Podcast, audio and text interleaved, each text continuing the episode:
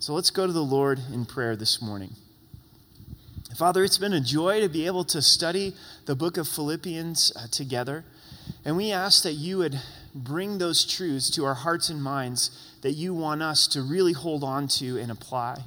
And as we look at this truth of contentment this morning, we pray that we would find ourselves completely satisfied in you. So, Holy Spirit, we welcome you into this time. Would you lead us and guide us into truth? In Jesus' name, amen. Whatever the state, whatever the circumstance, would you agree that our life brings us a lot of different circumstances and seasons? Sometimes there's a season of blessing, of abounding. Seems like everywhere you turn, God is blessing you, and you're like, wow, I don't, I don't deserve this, and this is a unique season in my life. But then also, there's times of great trial and great difficulty. Everywhere you look, you're experiencing another type of trial, different shape and size. And what Paul declares in our section of scripture this morning is he says, Whatever state I'm in, I have learned to be content. Our theme for the book of Philippians has been fortify if we will sink our lives into the truth of the book of Philippians, we'll be fortified. There'll be a rampart, a strong tower around our lives. And joy and contentment is a fortification as well. If we can be content in the Lord, no matter what our circumstances are, we will be fortified. Quick review of the book of Philippians. What are some of the highlights that we've seen in the book of Philippians? What's the theme of this book? Rejoice, joy. Chapter 1 is what? An emphasis on Jesus. Jesus is the source of our joy. For me, to live is Christ and to die is gain. If we can say and we can declare that Christ is our life, then we're going to experience joy in the Lord. Chapter 2, remember what we were challenged? To have the mindset of Christ to esteem others better than ourselves, to put their needs before our needs. And then chapters 3 and 4 is you. We need to take third place to Christ and others the things that we've lost in our lives. We've all suffered loss. Paul suffered loss, that we can gain the knowledge of Christ in the midst of those, those losses. The beginning part of chapter 4, that we would find peace in the Lord, a peace that surpasses our understanding. And then today, as we conclude the book, to be content. Let's go back to verse 8 and 9 before we get into verse 10. I think the context is important. Finally, brethren, whatever things are true, whatever things are noble, whatever things are just, whatever things are pure, whatever things are lovely, whatever things are of good report, if there is any virtue, if there is anything praiseworthy, meditate on these things. The things which you have learned and received and heard and saw in me, these do, and the God of peace will be with you. What we find here is that our thought life is going to impact our contentment. The next verse begins to talk about contentment. Contentment is directly tied to your thought life. Two weeks ago, we spent time on this verse. Do you remember the Brita filter for the brain? How's it been going? As you think about your thought life, what have you been meditating upon uh, this week? Has it been everything that's pure, everything that's true, everything that's, that's lovely?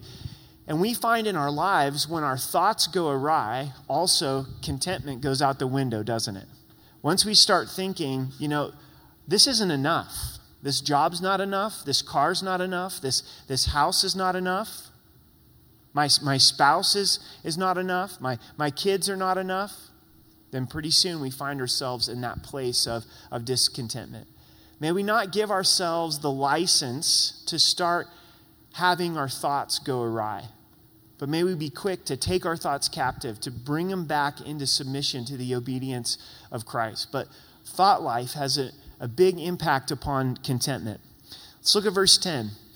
But I rejoiced in the Lord greatly, and now at last your care for me has flourished again. Though you surely did care, but you lacked opportunity. Paul is thanking them for giving him a financial gift while he's in prison, for caring for his needs.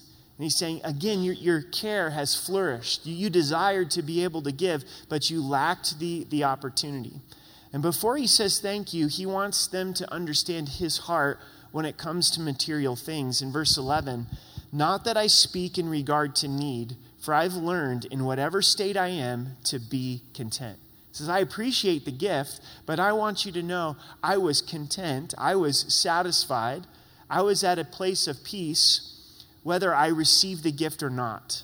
I have learned to be content. So this lesson in contentment, it's learned. Contentment must be learned. We know that we were not born content. That's not part of our human condition. Now, now, how do you know that? How do you know that you were not born as a content individual? Spend time this morning in the two and three year old room. All right? Toddlers are pretty fresh in their journey of life, and toddlers are the furthest from content. There's some rules for toddlers. Someone wrote this. What's the number one rule for toddler? If I like it, it's mine. Number two, if it's in my hand, it's mine. If I can take it from you, well, it's mine. If I had it a little while ago, it's mine. Number five, if it, if it is mine, it must never appear to be yours in any way. If I'm doing or building something, all the pieces are mine. If it looks just like mine, it's mine. If I saw it first, it's mine. Number nine, if you're playing with something and you put it down, it automatically becomes mine. If it's broken, number 10, well, it's yours. and number 11, if it's broken but you're having fun playing with the pieces, it's mine again. And number 12, if there's any doubt, it's mine, right? Not content, right? That, that's, the, that's the nature and condition of the heart of a, of a toddler. And we battle this in our own lives. So, so unless we press into this issue and are willing to learn, the Apostle Paul says he had to learn to be content. Remember his condition as he's writing this letter, he's, he's in prison. It would be an easy time to give yourself a hall pass on contentment. I don't, need to be content because I'm in a miserable circumstance. And he says, I have learned to, to be content. I found myself this, this summer struggling with contentment in a, in a very interesting, unusual way. I tend to play golf like once a year, whether I like it or not. My in laws really love golf, and so we have this annual tradition of, of playing uh, golf together. My, my code is don't ever lose to my mother in law, right? You know, and so I haven't really cared much about golf, and then went out with a group of guys and uh, went golfing, and uh, Pastor Robert and I went, and I have some hand me down golf clubs from Brad Ewing, if you remember here, him, our worship pastor, years ago. And, and Brad's a very short man. And so these golf clubs are like this for me. And I've just made the best of them all of, all of these years. You know, I don't want to invest money into, into this game that I don't play very often that's really an aggravated walk. That's really what golf is, you know? And one of the guys that we happened to be playing with, he was, he was tall like me, and he said, Eric, why don't you try a few of my clubs? And they were really, really nice clubs, and they were the right height for me. And all of a sudden, like, this was going a lot better. And I finished, and I was like, this, this is really fun. And I got the golf bug. And so I called my brother who lives in Denver, and, and he's a golf coach at his school that he teaches at, and he's way into golf. And I said, hey, if you ever have some clubs you're getting rid of, Give them to me. And so he said, No way. Today, I just put some clubs in the back of my, my rig and I'm taking them to, to the Goodwill. So I'll put them back in the garage and they're yours. And I was thinking, wow, this is God's provision. I got some, some better clubs, but they're, they're for free. And so I got these clubs and, and I was like, yeah, but then I started to realize they're not quite as nice as the ones that the, I used, the guy that I played with, right? So now I'm starting to do research and I need nicer clubs. Right? And I was very discontent with what, what God had provided. And I'm, I'm not joking. In my mind, I'm thinking, if I get newer, nicer clubs, I'm going to play better. And I had to really think through this and go, wait a second. You know, I've seen guys with nice clubs not play very well. So I probably just need to practice and be thankful for what God has, has provided. But I got really fixed in on it. I was Craigslisting golf clubs and wasting all this time, and discontentment had, had come in there in such a silly way, you know? And so this is something that we wrestle with a lot in our lives. It may be in our jobs, And going, okay, this is the job that God has provided for me. I want to be faithful and thankful for it and leave it up to Him whether He's going to provide something else. We can be discontent in our families, in the season that our family is in. Maybe you're discontent in your in your marriage and kind of secretly you're looking at your spouse going, oh, I don't like this about them, or this isn't what I signed up for, and I really would desire some, something else. It could be in your singleness that it's easy for discontent to, to come into our hearts and minds. So we need to learn contentment. What would happen if discontentment and covetousness takes over? A lot of other sin flows out of discontentment. Could we say adultery flows out of discontentment? Could we say fornication, sex before marriage, flows out of discontentment? Could we say getting drunk oftentimes flows out of discontentment? Getting high flows out of discontentment. I can't deal with my reality, so I need to go and get this substance. And so it's important for us to see the need to learn contentment. And we look at verse 12, it says, I know how to be abased I know how to abound. Everywhere and in all things, I've learned both to be full and to be hungry, both to abound and suffer need.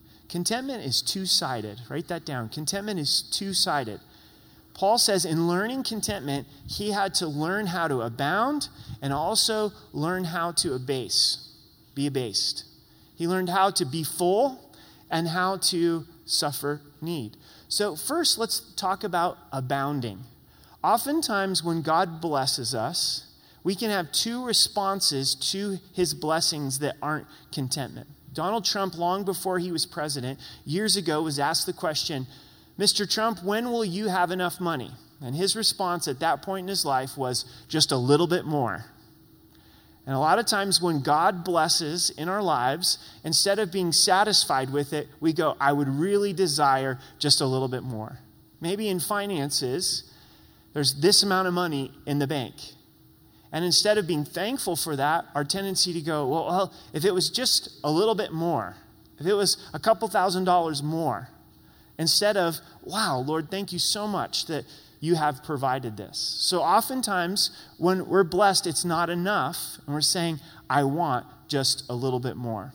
On my eighth birthday, my Aunt Carolyn, she's, she's like a grandma to me. Her and my uncle, they took $8, folded them up, cut up newspaper, put it in a box, and I got to go through the box and find these dollar bills. This was super exciting for me as an eight year old boy. $1, $2, $5. Get to the eighth dollar. I look up at everybody at this birthday party, my birthday party, and I say, Is that all? oh, man. My dad looked at me and he's like, Bedroom, you know? I don't care if it's your birthday, right? What was the condition of my heart? It's, it, it's not enough. Maybe God has really blessed you, but you're going through your days and you're like, It's not enough. It's not enough. Another response that we can have to abounding is feeling guilty. Instead of enjoying it and thanking the Lord for what He's provided, we go, I don't deserve this. That's right, we don't. We don't deserve it. So we tend to not receive it with thanksgiving, or we know a lot of people that are really struggling. And so we feel, we feel really guilty for the groceries that we have or the, the roof that's over our head. And God doesn't want us to hold on to our, our blessings and selfishness but he does desire that we would enjoy it for, for his glory. James 1 tells us that every good and perfect gift comes down from the Father of lights. He's good, he gives good gifts. And our Father is glorified as we receive those gifts. We're told that we, being evil, know how to give good gifts to our kids. Why do you give good gifts to your kids? Is it always because they deserve it? Is it always because they need it? No, it's because you love them. You want to bless them. And so we look to our Heavenly Father and we receive those gifts with thanksgiving. Ecclesiastes writes a lot about receiving what God has provided, rejoicing in the Lord and being thankful for it. It's actually sometimes a little bit more tricky than we would think to be content in blessing. But then there's the other side of contentment it's learning to be content when things are difficult, when they're hard, when we're abased. When things are difficult, we want out of the trial, don't we? We want our circumstance to change. If we were in Paul's shoes, the temptation would be I just want out of prison. And Paul says, I've learned to receive trial from the hand of God as well. And this is understanding that God is working in our lives in blessing, but He's also working in our lives in difficulty. Lord, you're forming my character. God, you're giving me an opportunity to know you in a greater way. It will be in these difficulties that I understand you. God oftentimes uses the difficulties to bless others as well. So, learning that God is working both in the abounding and being embased as well. Verse 13 is probably the second most famous verse in the Bible. I can do all things through Christ who strengthens me. John 3 16 would be number one. This is probably number two. I can do all things through Christ who strengthens me. What's the context of Philippians 4:13? It's contentment. Paul's saying this is so difficult to be content. It's the supernatural work of Christ that allows me to be content, to allow me to endure in difficulty, that allows me to not have this perspective of I just need a little bit more. Maybe you feel like contentment's just too lofty of a goal. You are in a challenging marriage, you're in a, a difficult job, it's hard being single. You're, you're a student and you're headed into the school year, high school or, or college, and it, it's tough. Well, the source is Christ. Christ is the one who allows us to be content. Contentment is possible through Christ. Hebrews 13:5 says this, "Let your covet, conduct be without covetousness. Be content with the things that you have, for he has said, I will never leave you, I will never forsake you." We touched on this this last Wednesday night as we finished the book of Hebrews. What's that verse telling us? Let your lifestyle, your conduct be without covetousness. Don't go through your days saying, I need something else. I need someone else. Why? Because Christ is with you and he'll never leave you, he'll never forsake you. What a promise from God. You're not going to go through a day of this life without Christ being present in your life. Jesus is enough. He's enough. If we're looking to Him, fellowshipping with Him, that's going to be the source of our contentment. That's going to be the source of our satisfaction. To the degree that I fellowship with Christ is the degree that I'm going to be content. Why was I discontent with golf clubs? Because I wasn't focused on Christ. I was focused on golf clubs, right? If I'm focused on Christ, I'm content in Him and I can enjoy what He's provided. Lord, thank you for, for what you have, have given. So it all has to do with our perspective. Maybe this morning, shift your focus. Christ is with you. Christ is with you. He's more than enough. He's the bread of life. He is our portion. It's possible through Christ. In verse 14, nevertheless, you've done well that you've shared in my distress. Paul says, I am thankful that you shared with me in my distress. Now, Philippians, know also that in the beginning of the gospel, when I departed from Macedonia, no church shared with me concerning giving and receiving, but you only. Church of Philippi is very dear to Paul. He says, When I first went out from Macedonia, you guys supported my ministry. And you gave me a financial gift as well. This is amazing to me that, that more churches didn't support the Apostle Paul.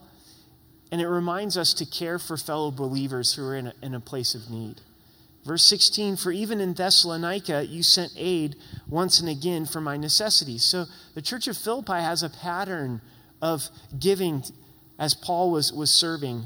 Verse 17, not that I seek the gift, but I seek the fruit that abounds to your account. Paul's saying, I really wasn't seeking the money.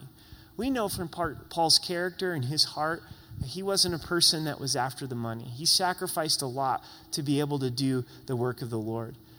He loved the church of Philippi and knew that they would grow through giving.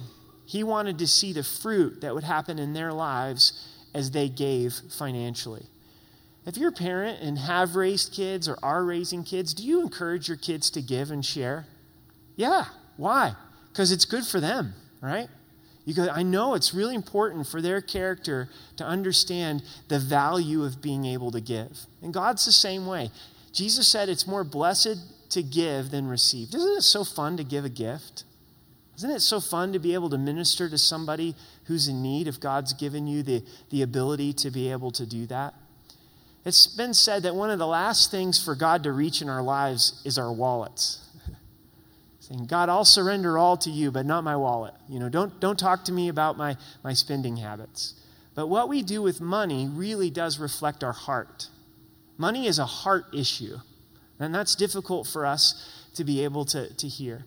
Now, if you've come to RMC for some time, maybe you've noticed that we don't pass an offering plate. And the reason that we do that is for, for two, two primary reasons. And the first is, is we want giving to be between you and the Lord. We want you to pray about it. We want you to see how the Lord is leading you to, to be able to give. So we've simplified and we've put boxes in the foyer. Also, you can, you can give online. And another reason is a lot of people that don't know Christ don't want to come to church because they say what? They're only after my money. So we want you to be able to bring lost people here and know that they're not going to have the, the plate pass in front of them and feel this pressure to, to give money. Growing up in a church that, that passed the plate, I always thought, what would happen if you made change in the offering plate? You know, like, I was a bad kid, you know? Was thinking, what if I put in a dollar and take five? You know, I never did that, thankfully, by God's grace. But, but I did think about that a few, a few times. However, we do teach giving as giving is brought up in the scripture. So as we go through the books of the Bible and, and God teaches us about giving, we want to in- encourage giving. And in the Old Testament, in Malachi chapter 3, God encourages us to tithe, to not rob from the Lord. New Testament giving goes a little bit deeper than that. It's not just a percentage, it's not 10%, here you go, God. But we are encouraged to purpose in our own hearts what God wants us to give. So go before the Lord, say, God, what would you have me to give? What would you have me to give to? And then be a cheerful giver unto God. Sometimes when we give, it's out of obligation, isn't it? And I think God's heart is if we're giving out of obligation, just go ahead and keep your money. God doesn't need your money. He's, he's not broke, you know? And so sometimes it's like, here you go, God. You know, here's your, here's your first fruits. No, give cheerfully, give hilariously. The thing that's so freeing about giving is it frees our hearts from greed. It reminds us it all belongs to God. And giving is a very practical way to free our hearts from greed and lay up our, our treasures in heaven. So there's fruit that happens in our lives as we give. Verse 18 Indeed, I have all and abound. I am full, having received from Epaphroditus the things sent from you a sweet smelling aroma, an acceptable sacrifice, well pleasing to God.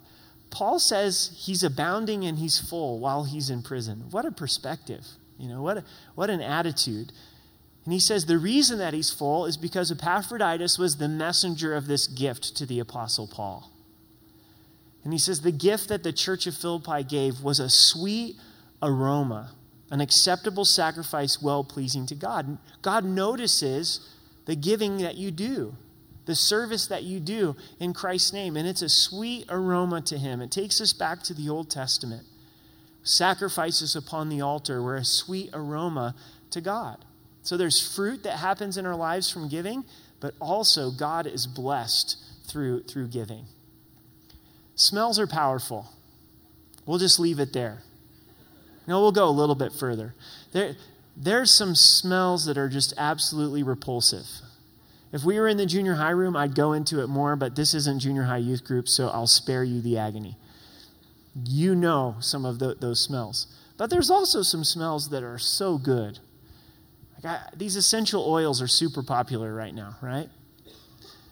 And a lot of it is the smells. Get, get, the, get the peppermint and the diffusers. And I see you ladies are like, you're speaking my language.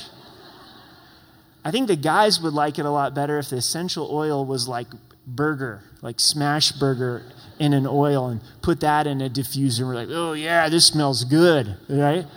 I've been longing for, for this smell. But the smells, can be good, they can be bad, and we want to be that, that smell to the Lord. It's, it's humbling to think, man, my, my life could be that to the Lord, where the Lord goes, oh, oh thank you. I notice, I notice that cup of cold water that you gave to a child in my name. Verse 19, the promise of God, and God may supply all your need according to his riches and glory by Christ Jesus. And it's in the context of giving. He's speaking to a group of believers that are honoring God with their finances. And then God says, I will supply all of your needs. We need to clarify this word of faith teaching is not in the Bible. This idea, if, if you give financially to the work of the Lord, then God is going to give back to you a hundredfold. And somehow it's this scheme, you know, this financial scheme that manipulates people to, to give to the work of the Lord. No, we give because God asks us to, He commands us to. We know it's going to bring fruit in our lives, but it's not this financial return where, where God's going to going to double your money. A lot of times it's, it's spiritual fruit in our lives that, that takes place. But God's promise is He will supply your needs. Have you seen God be faithful to supply your needs over the course of your life? You know? in some supernatural ways when you really needed it. Like, wow, God, you've been so faithful to provide for my needs. There's difference between needs and wants, isn't there? Needs and desires. Needs are very simple. There's very few needs that we have, but we have a lot of desires. And the promise here is that God will provide our needs. If you're doing a project and you've got screws that need to go into wood, what do you really need to make that happen? A screwdriver. But what do you desire? A cordless drill. That's going to make that a whole, whole lot easier, you know? And a lot of times in life, God's saying, yeah, you can make this work. This is going to be enough. This, this is enough to, to get through today. Here's your daily provision. So there's a difference between needs and wants. Psalm 37, verse 25, David writes, He says, I've been young and now I'm old, yet I have not seen the righteous forsaken, nor his descendants begging for bread. David said, I've observed over the course of my life, God is a faithful provider. In verse 20, now to our God and Father be glory forever and ever. Amen. We need to be careful to give God the glory. Paul gives God all of the glory. Greet every saint in Christ Jesus. The brethren who are with me greet you. Paul's not alone. Even in prison, there's fellow believers that are with him that send greeting to the church of Philippi. All the saints greet you, but especially those who are of Caesar's household. Paul, being in prison, he's able to see and hear more what's happening in Caesar's household. And he says there's believers in Caesar's household. Not where you would think there would be believers, but God was working, even in Caesar's palace. God may be placing you in a very ungodly secular environment that's difficult to be in but he wants salt and light there. He wants a representation of the gospel. So don't give up. Be encouraged. Maybe the company that you work for is, is very secular and against Christ. Well, there's believers there.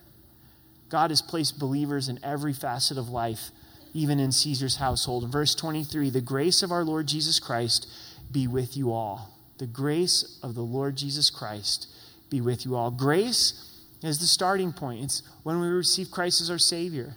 It's the ending point, but it's every point in between. Paul's writing to believers.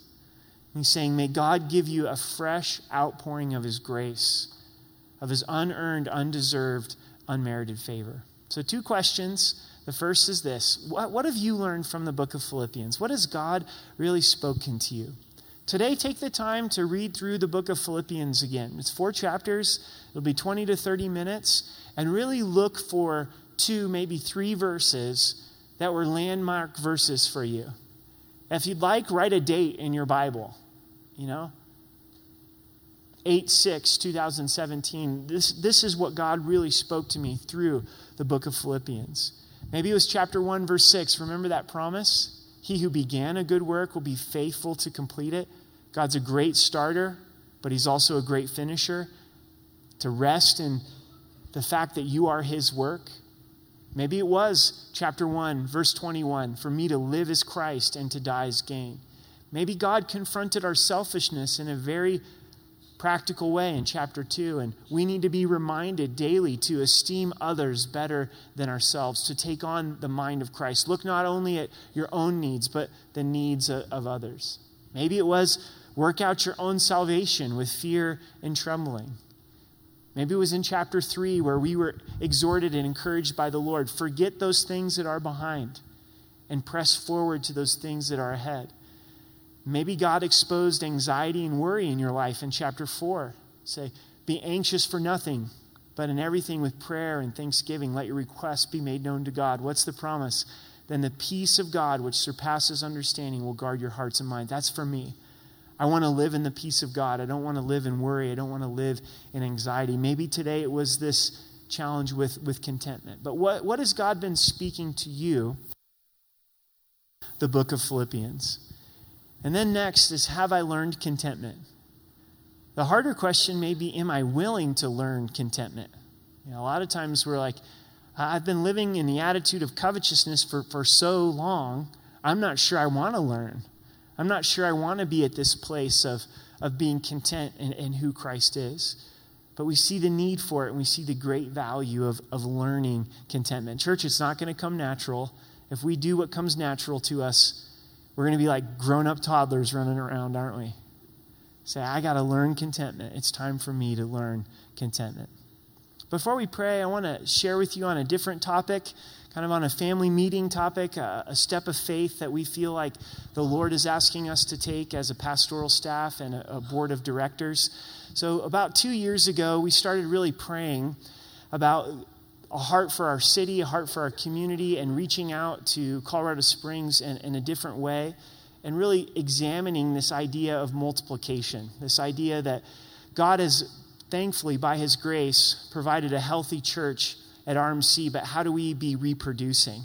And I've really been feeling a burden that churches need to continue to reach out. Uh, it's easy for us to, at this point in our church, uh, to, to get kind of satisfied with what we know here and say, this is more than enough and it's more than what we could ever imagine. But really wanting to know what God's heart is and was He opening up a, a new door in our community. So we were looking at uh, trying to start Rocky Mountain Calvary campus in the south part of, of our city in Colorado Springs and really seeing a need for, for churches, loving the community down there and teaching the word.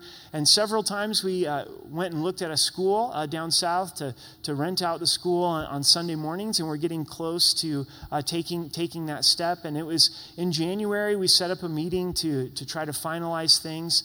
And on that meeting, everything changed. Uh, there was that big uh, windstorm that went through our, our, city in January, and the church right across the street from the school, their roof blew off, and the back side of their building blew off as well. It was an older building, and so they needed to rent the school that we were looking at. Uh, and they have Calvary in their name. We have Calvary in our name. We both called the same week to meet with the school administrator, and he thought we were from the same church. And so he set up all of us to come to, at the same time. And we're like, hey, one of us doesn't belong here, right? But it was totally God's hand closing that door and making it very evident that that church was to, to be in that school. And they were going to do about a year and a half uh, remodel and a, and a total makeover of their, their building. So we just continue to pray and continue to pray. And then April, May of, of, this year, a couple of our pastors became aware of a church building out in Ellicott. And we were not thinking Ellicott, but it's oftentimes how, how God works. Now, if you're like me uh, and you hear the, the name Ellicott, I couldn't remember exactly where it was, you know? And for some of you, that, that you're, you're right with me on that. And Ellicott is on the eastern plains. Uh, it's 15 miles east of Marksheffel, uh, and Highway 24. So if you think of, of Highway 24 and Marksheffel, the east part of, of the city, P- Platte there, if you just take Highway 94 15 uh, uh, miles out, you get to Ellicott. It's only 30 minutes from right where we're at uh, today. If you live on the east part of the city, it's probably 20, 25 minutes from, from your house if you're on the Powers corridor. But there's a church that's been ba- vacant for six years and it's three acres, 7,000 square feet. Uh, there's, there's two remaining board members. The rest have, have passed away. And they were asking $350,000 for, for this church building. So we prayed and we offered 50000 That's how we do things here. and, and of course, they, they laughed. And right that afternoon, they, they came back and said 250000 And we said, well, that's, that's, that's way more than we can afford, you know, and, and, and it's, it's probably a closed door. And but we couldn't get it out of our system as a pastoral pastoral team, and so Robert and I were talking, and, and we, we said, well, you know, let's let's try a hundred. You know, let's, let's just see if maybe God will give us favor. Don't hear anything for a couple weeks. And they prayed about it and they decided to, to sell it for $100,000. And so we're under contract on this little church building out in Ellicott. We don't know for sure if it'll close, it's under inspection. Uh, there's, there's some things that there. And so we want to invite you to pray with us. We want to let you in at this point, and would you please be praying for God's will? Uh, it, if it's not the Lord's will, then we're okay with God uh, closing the door. You know, we've all seen birds fly into a window, right? They, they think it's an open door, and it's not an open door, and it's the death of them. So, so it's brutal, isn't it? You're like, oh, that poor bird, and we don't want to be that bird. It's like, say, God, if you're opening the door, we'll go through it, but if you're closing the door, uh, go ahead and, and, and close uh, the door. We, we met with uh, one of the widows who's on the board, just a sweet woman who's in her 70s. And the last 10 years, she's been mowing the grass out there, praying that God would bring a church that would want to reach out uh, to, to Ellicott. Uh, when you go into to the church, it's, there's, it's dust free because this woman goes in and she dusts every week praying that God would, would bring a church. And inside of the building, everything with it comes with the sale. So it's literally like they lock the doors and start having stopped having church. There's a soundboard, a pulpit, pews, a kitchen downstairs. Um, and, and so we're saying, okay, Lord, we would have never dreamed Ellicott but we believe that God may be opening the door. So please be in prayer. On August 20th, we're going to have an interest meeting. If there's some of you that would pray about if the door does open and we're able to start having services this fall, where you'd commit to going out there for a year to be part of the initial leadership team, the, the servant team, uh, to be able to, to, to see this church be planted. Uh, there will be a campus pastor. One of our pastors will go be the campus pastor, and he'll teach and teach through the same section uh, of Scripture. So if we were going through Philippians 4 10 through 23, he'd be going through Philippians 4 10 through 23. But we do feel that it'll be a true RMC campus. Like we believe the philosophy of ministry, uh, and, and, so it'll be RMC Ellicott uh, campus if the Lord uh, opens the door. So if you if you live in Ellicott, for sure, please come to that meeting on August 20th. You know, if you're if you're out in that area and this stirs your heart, please come and, and talk with me this morning. And we just value your prayers as we go through this process. So let's stand together and let's pray.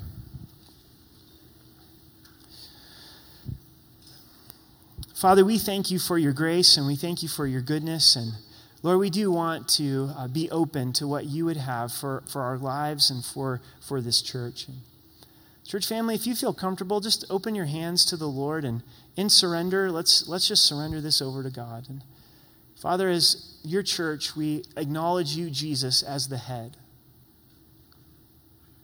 And we want what you want. We want your will. And with hearts and hands that are surrendered, we just pray that you would make it evident what your, your will is for this church building out in Ellicott. And also our lives, we surrender our lives afresh to you. In Jesus' name, amen.